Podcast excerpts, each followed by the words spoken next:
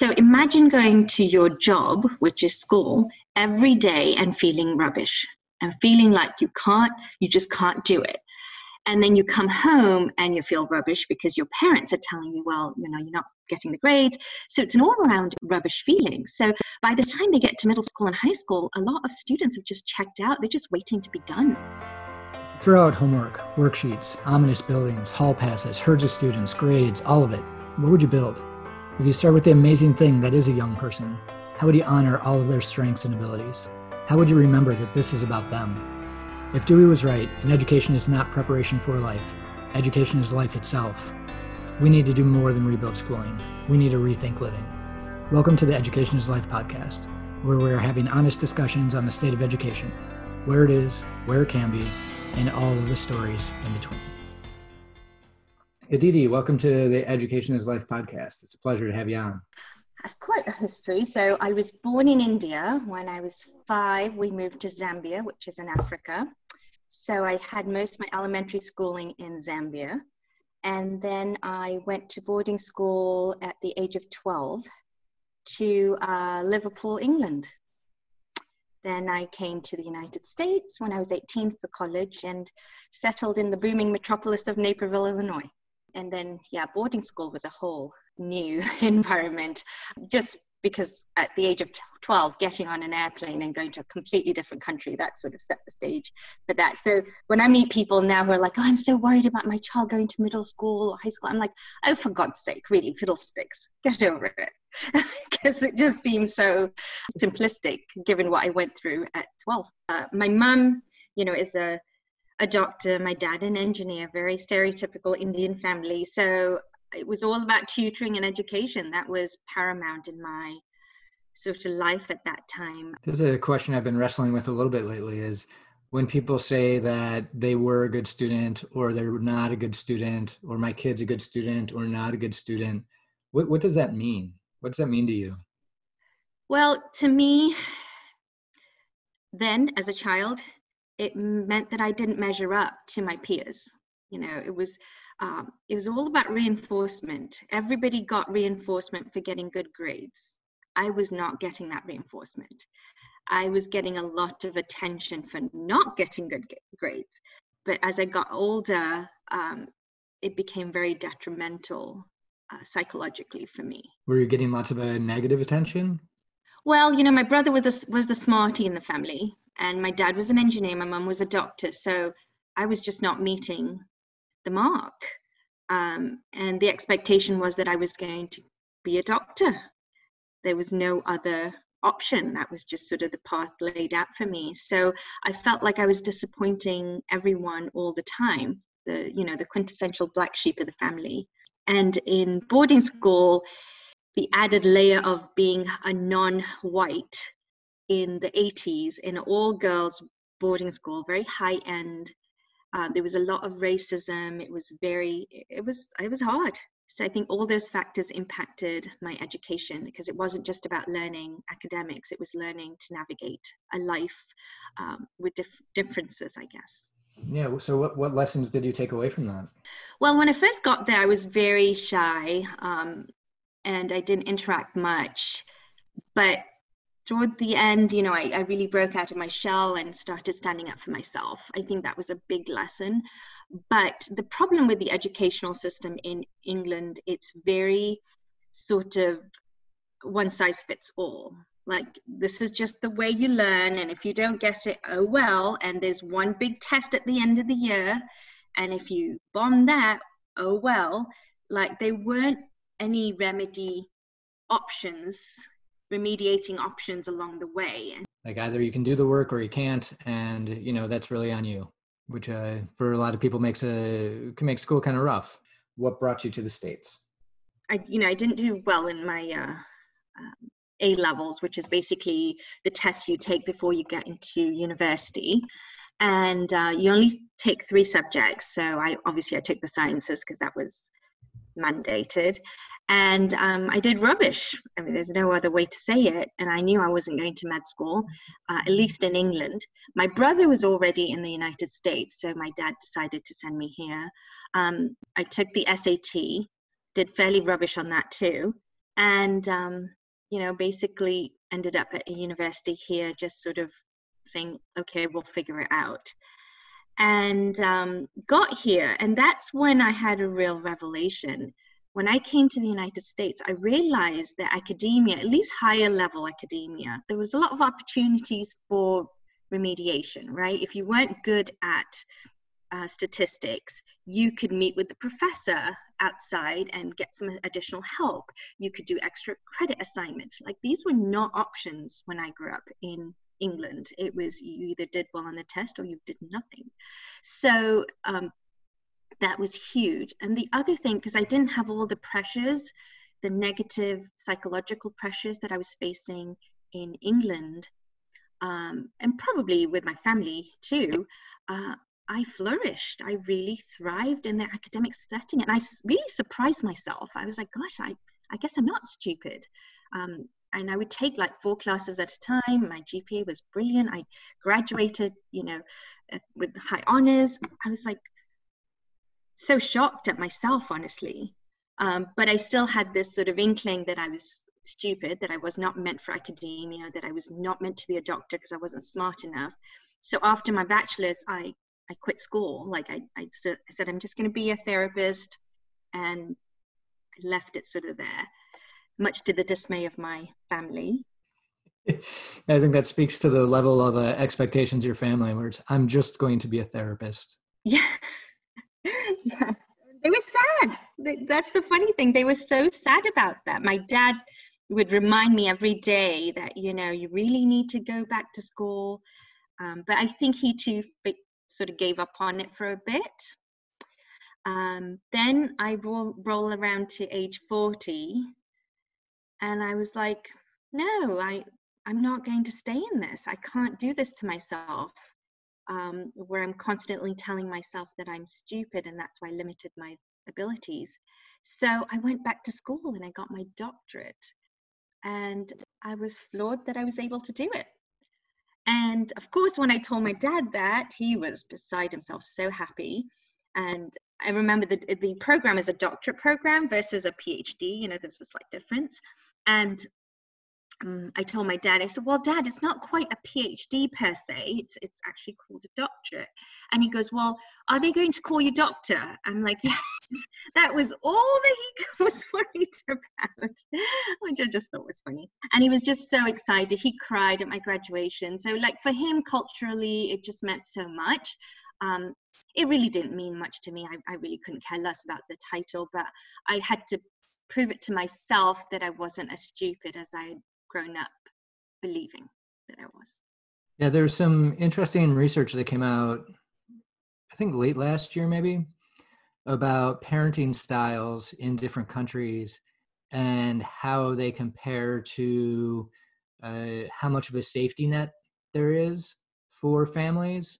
And the ones who come from countries where the safety net is the smallest, so the difference between the wealthiest and the most poor is pretty large, uh, have the kind of strictest parenting styles. Mm, I can believe that.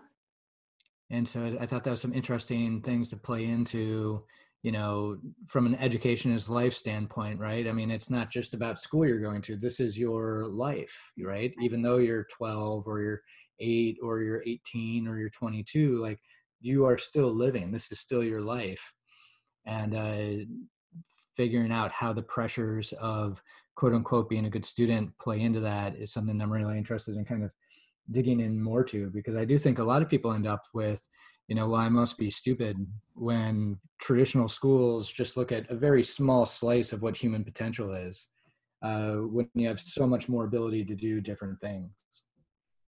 Oh, I so agree. And I, I think another perspective for me is that for our children, their job is going to school, right? That's their career for the time being. So imagine going to your job, which is school, every day and feeling rubbish and feeling like you can't, you just can't do it.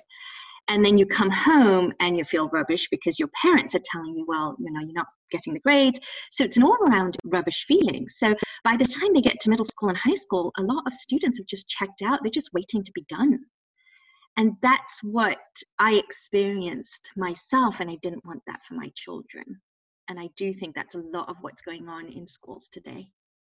Yeah, I don't I don't know if you saw that either, but in in Chicago, in the Chicago public schools, high school students in any given year, 40% of them experience clinical depression.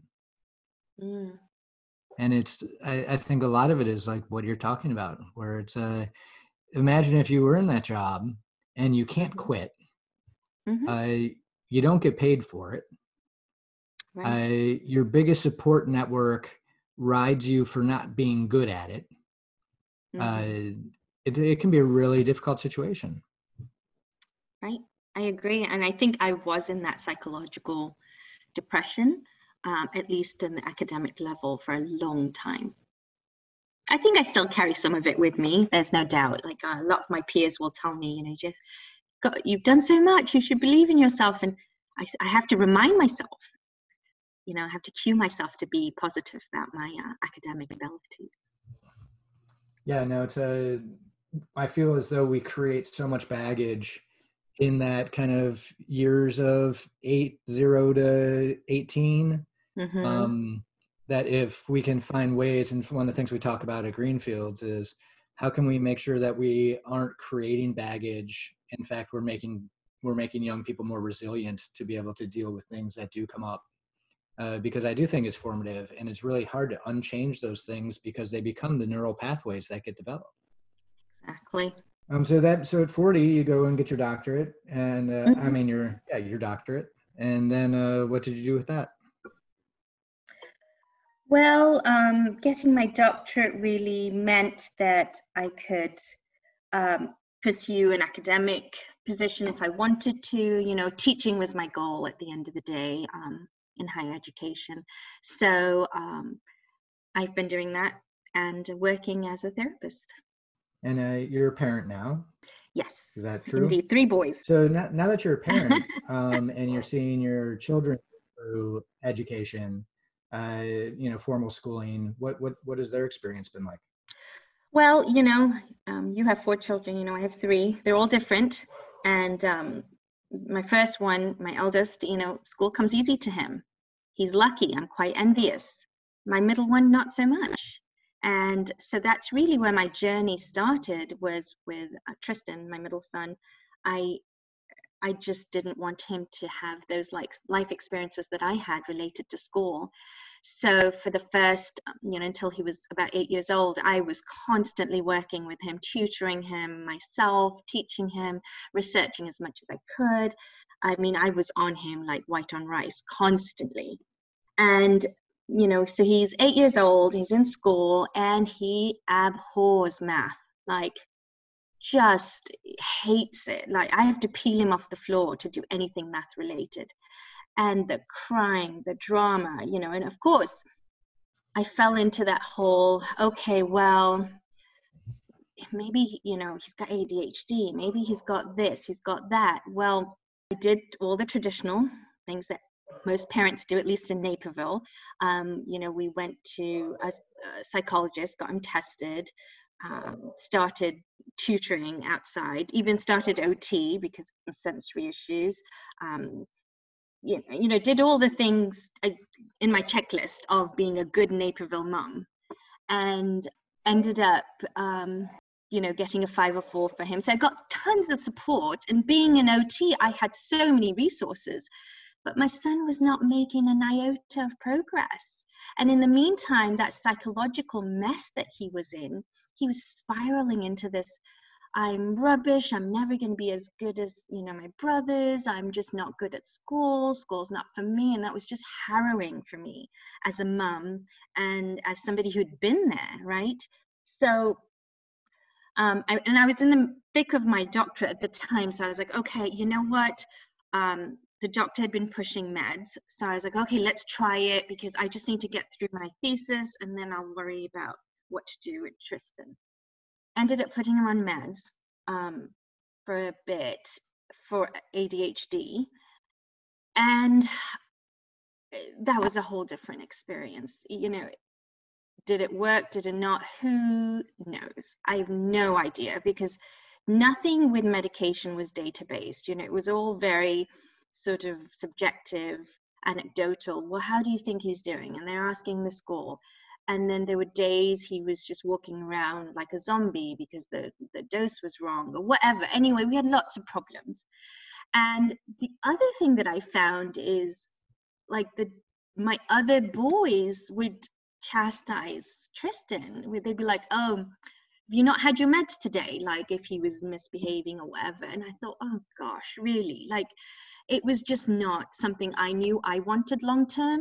So alongside my doctorate in um, health sciences, I was allowed to do like 20 credit hours in the master's program, and I chose applied behavior analysis because it's a great adjunct being an OT and behavior applies to everybody. So I was like, perfect. So I take this class, it's an online class in um, Florida, and the professor, Dr. Behrens, she teaches a class on precision teaching. This was one of my last classes in this course, so I'm listening to her teach, and I'm like, oh my gosh, this is what Tristan needs. It's a precise measurement system and it's applied to academia. I'm like, how brilliant. So, right that moment, I called. I picked up the phone and I called my professor and I thought, um, I'm just going to do this. And I, I asked her, I said, look, I, I want help for my son.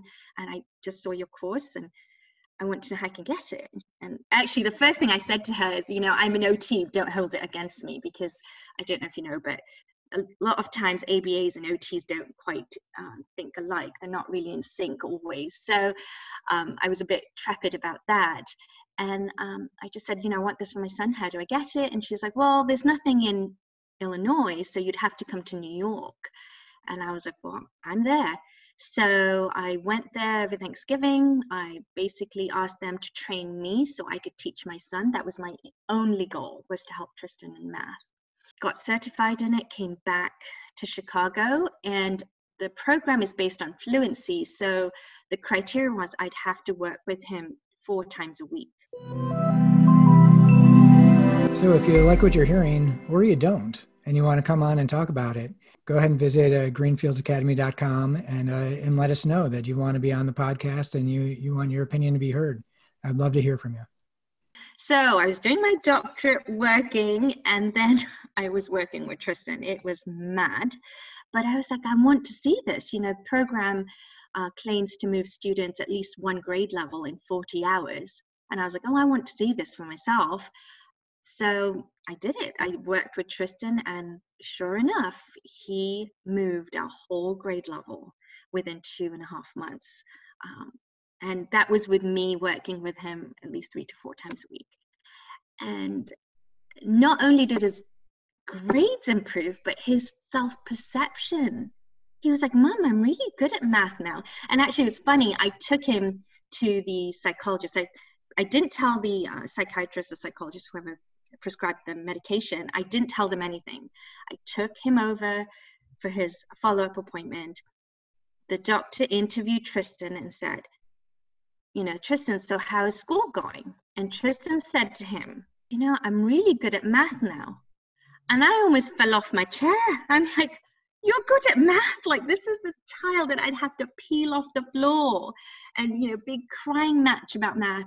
So I knew that I'd done something right then and then the you know the doctor says to me well miss mara you know it sounds like the medication's working. And i was like i took him off meds four months ago because i wanted to see um, if this program really works.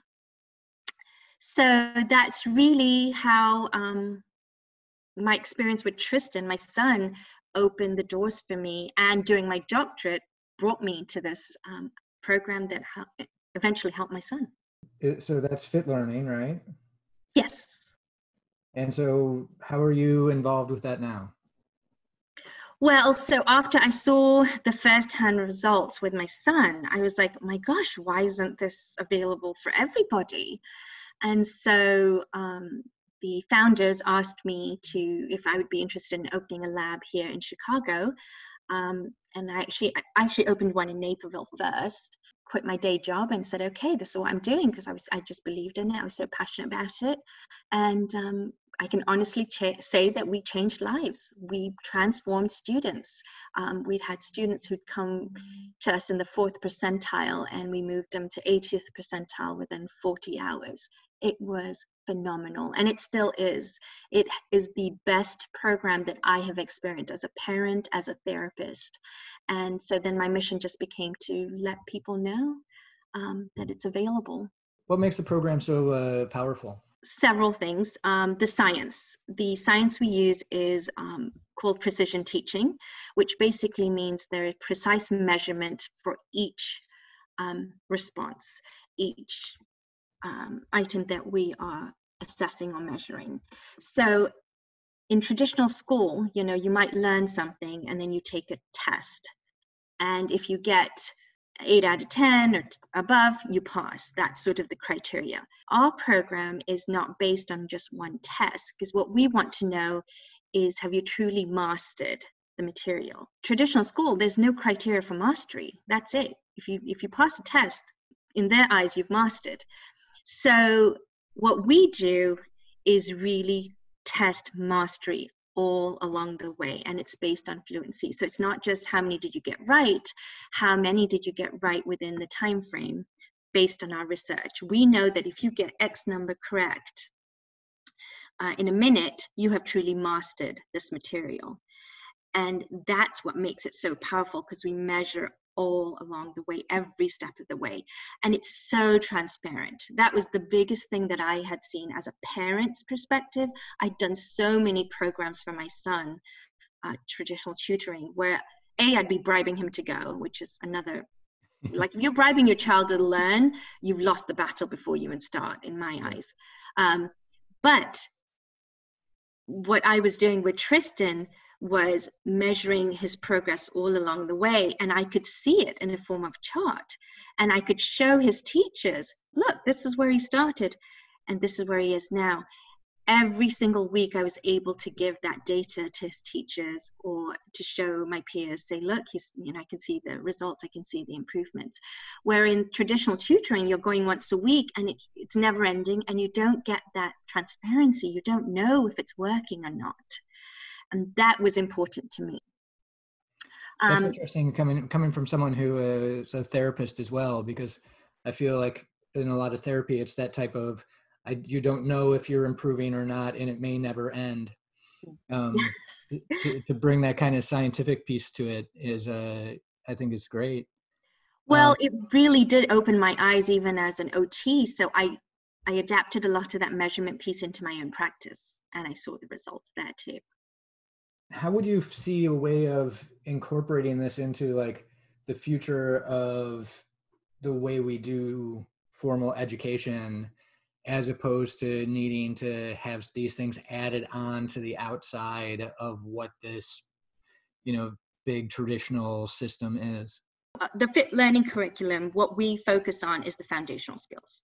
Math reading and logic. That's all. We, we don't claim to to teach anything else uh, we're not science, we're not social studies. We are based on improving your learning capacity and ability. And how we do that is building fluency in those basic skills.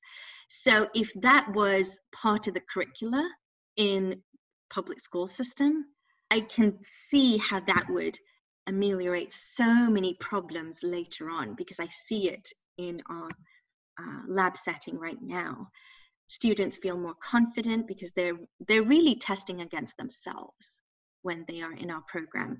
And because we are based on behavior analysis we know how to use positive reinforcement to really get the maximum amount of students.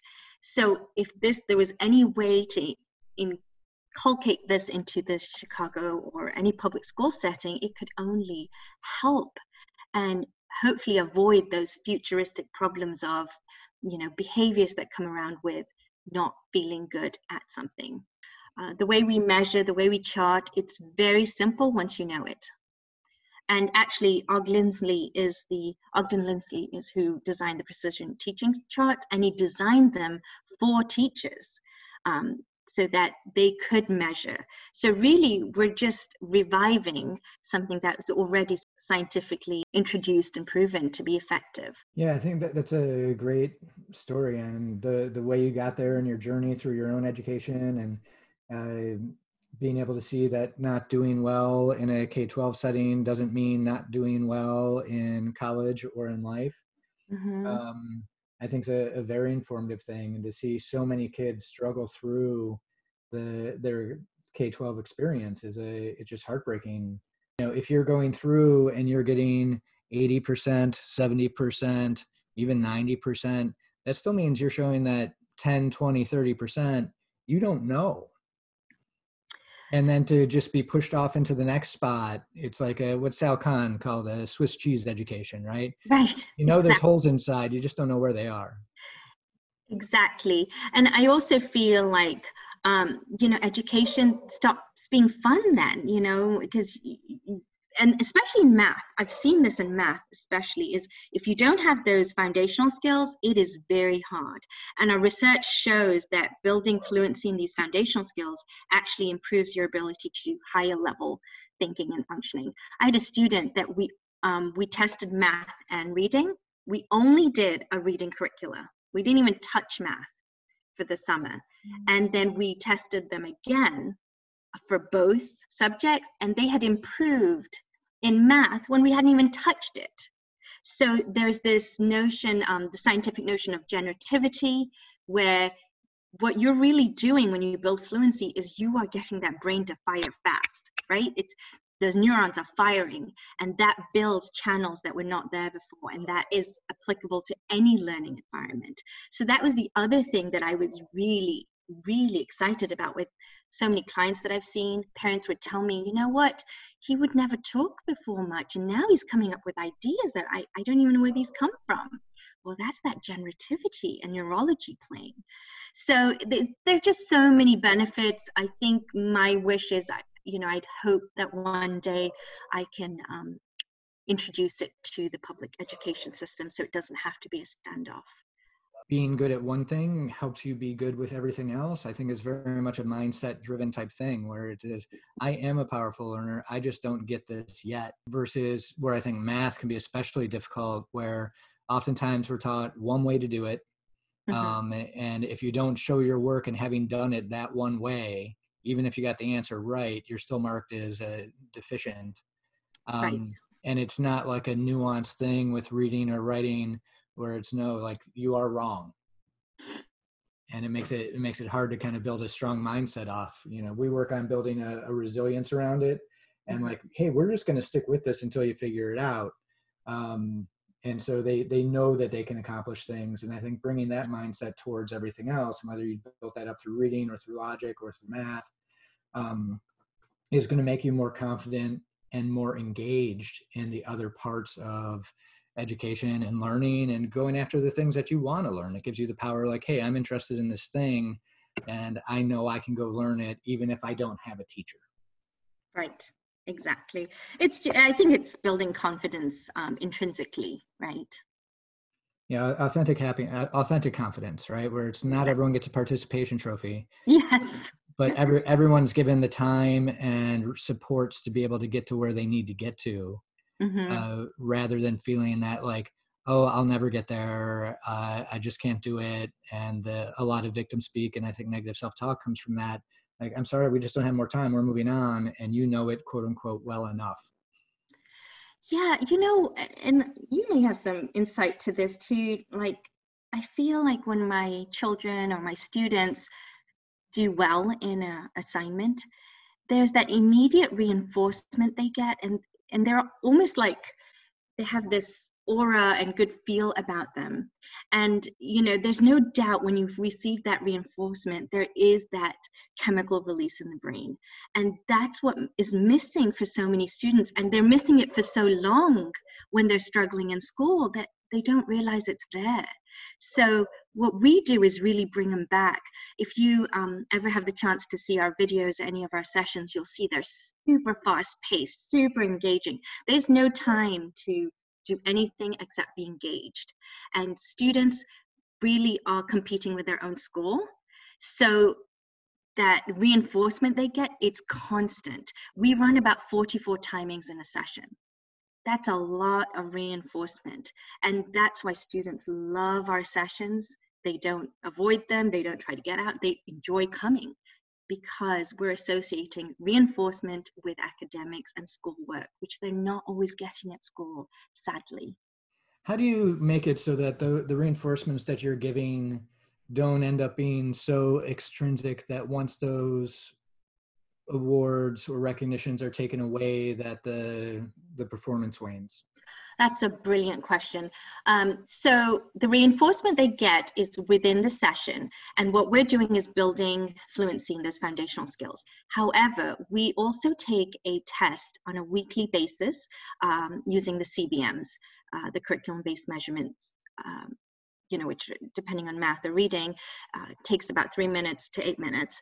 So we take that on a weekly basis so we can see what we're doing in our sessions. Is it really this fluency building? Is it generalizing to um, their work?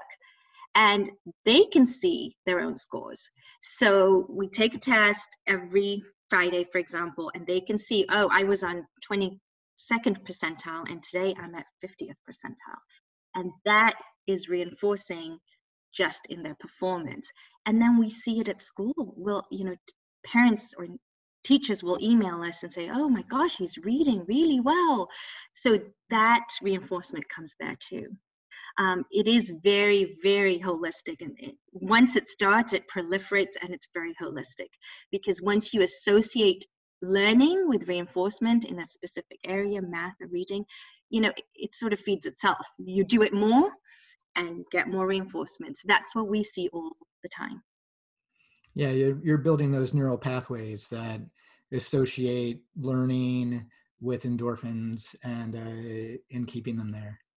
Yeah, there's a term in um, ABA, it's called pairing. Basically, you pair something that's difficult with something that you really like, and eventually you start associating it you know your brain starts associating those two things. So initially math is difficult but we pair it with reinforcement that we extrinsically provide. And eventually math without us being the stimulus becomes uh, motivating. Yeah that's a that's great stuff. Um, from a since this isn't in all the schools and uh, you know what what advice would you give to people out there so that we can help our children become more happy and healthy people in the world now. Should they be what types of people should be looking for uh, fit learning? Um, who who is a good quote unquote fit? Um, and uh, who who maybe you aren't able to help as well. Well um, you know the criteria basically is uh, we can only help students who are uh, verbal. Uh, we cannot help any students the device anything for, for talking just because there, it is a verbal repertoire. Um, but we help students from three all the way to 18. So parents ask me all the time, well, can this help my high schooler? Well, and I ask them, I'm like, do you think it would help your high schooler to come up with math facts or read faster? Do you think that would help your the SAT score or ACT score? Absolutely because it's all about timing and speed. We've got to get those math facts and things coming out faster so that they have more time to focus on the higher, more um, complex problems. But also, research shows that if you are fast in these foundational skills, you're going to be faster, right? If you're fast in basic one digit multiplication, you're going to be faster at double digit. So, um, we work with all types of students and we do not focus on diagnoses. So that would be my suggestion for parents is be cautious of labels. Um, whether it's dyslexia, ADHD, whatever it is, if you feel like it serves you to have a label, it helps your situation by all means. But I found being an OT also that labels can be limiting um, because it sort of sets a ceiling. And I, I found myself doing that with my son. Well, he's got ADHD, can't help it. Well, maybe he can't help it. Maybe it is harder for him, but that doesn't mean that I don't push him to be the best, um, that his ability. And then, um, you know, also thinking outside of the traditional tutoring model. I think as parents, we get sort of complacent with it you know it's it's like a traditional tutoring is like a band-aid approach.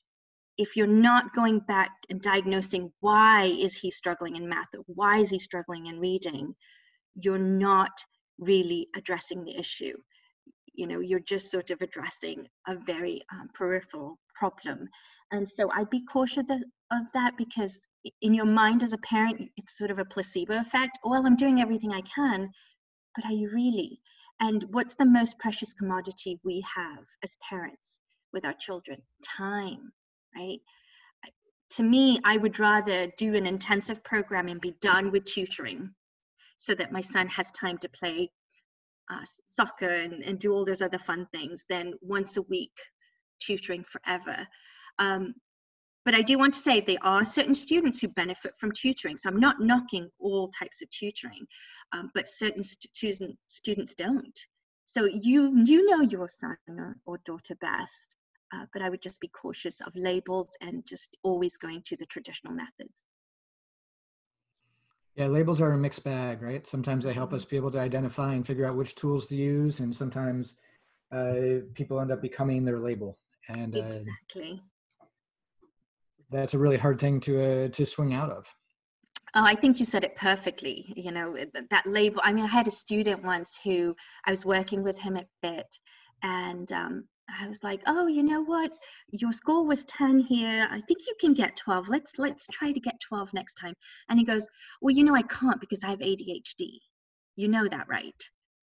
And because of my training in ABA, I just ignored that comment and we just moved on. And he's sure enough, he got the score he was supposed to. So it's about giving attention to the information you really want rather than and ignoring what you don't want, right? I didn't want to give attention to the fact that he he has ADHD or he doesn't whatever. I was like, all I care about is your best performance. So it's really, really important that we're cognizant of what labels can and can't do. Yeah, no, and I think that your, your approach reminds me of a lot of great education technology that is out there too that utilizes more engaging ways, more targeted approaches to be able to help young people more quickly develop the skills they need. Um, but then they can't find an audience anywhere because they don't fit into schools, they don't fit into these places. And so we have a lot of this great learning science that just doesn't get used. Where I think a program like yours, if we were using that type of precision level uh, focus on getting all kids to mastery um, as quickly as they could, uh, then the whole thing moves moves more quickly. I, when I first started with Greenfields, I was really interested in finding research on how we can get children to learn more quickly. And there's a remarkable dearth of research in that space, and I'm convinced it's because no one knows what to do with a college graduate who's 16 years old. Right, right. No, that makes sense.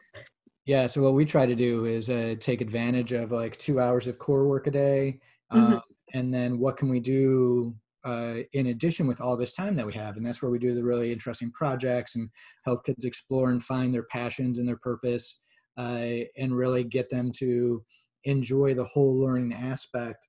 Uh, and it's based on these skills. So it's like math. We don't learn just for math purposes. We utilize um, self-regulation and goal setting and prioritization as the real skills they're learning while they're getting the math concepts down. Um, and those are the types of skills that i think really help them in the long run and i think it's a lot of what happens with the stuff you're doing it creates a stronger mindset for them that once they move out of math once they get into science or once they get into life they get in their job they figure out what they want to do. They've got those baseline skills to be able to attack problems with a authentic confidence and the skills to be able to do it. So I think uh, you're doing yeoman's work, and the fact that you you kind of uh, took it onto your life's work to uh, to make people's lives better and to make them more uh, confident and uh, stronger people. You know, I, uh, I commend you for that work, and I'm really excited about what you do. Thank you so much. It's I, I'm not going to pretend it's been an easy journey. it has not. Um, I have, you know, I never wanted to be a business owner. That was never my intention. I'm rubbish at marketing and sales. That's not my thing. I'm really a therapist and a mom who found a brilliant solution and I just wanted to share it with the world and parents who are interested. Um, but it's been hard. It's been hard being a business owner with a new you know you know our, our, tendency is to go and look at things that are shiny and have lots of bells and whistles. And we are basically an independent contracting company. We're not we don't have a huge advertising budget. We don't have all the shiny elements i guess. But what we do have is research 20 years of research and data. Everything we do is data based uh, even behaviors. We have a student who used to come to us who um, mum would be like he's always yawning you know, in his tutoring sessions and at school. And we took data on the behavior of yawning and decreased it to zero. So that changed his perspective at school and the way teachers looked at him. So learning is a lot more than just math and reading. It's your behaviors too, how active you are in the actual process of learning. So I so enjoyed the journey and I continue to. So we have a location in Chicago, but we I also have one in London. I just opened, um, and because I'm so passionate about it, I keep going, even though there are elements I don't like about having a business. That's great. Uh, international expansion. Uh, next, you're going to end up with a one in Zambia. Get all your background covered have a virtual one in uh, Saudi Arabia. Oh, nice. If people wanted to email you, how could they uh, get a hold of you? Um, it's Dr. Aditi at fitlearnersil.com. So it's D R A D I T I at fitlearnersil.com. Well, fantastic. Thanks you again for taking the time and uh, joining us today. I think uh, we it was very informative for me and i think our audience is really going to appreciate it and uh, hopefully uh, they will see some more tools that they can help their children on their journeys. Thank you rob i'm so honored to be on your show and i really do love your podcast and all that lovely information. I wish i'd found it earlier. So thank you very much. Thanks for joining us. If you enjoyed what you heard please subscribe and tune in next time for a fresh new episode of education is life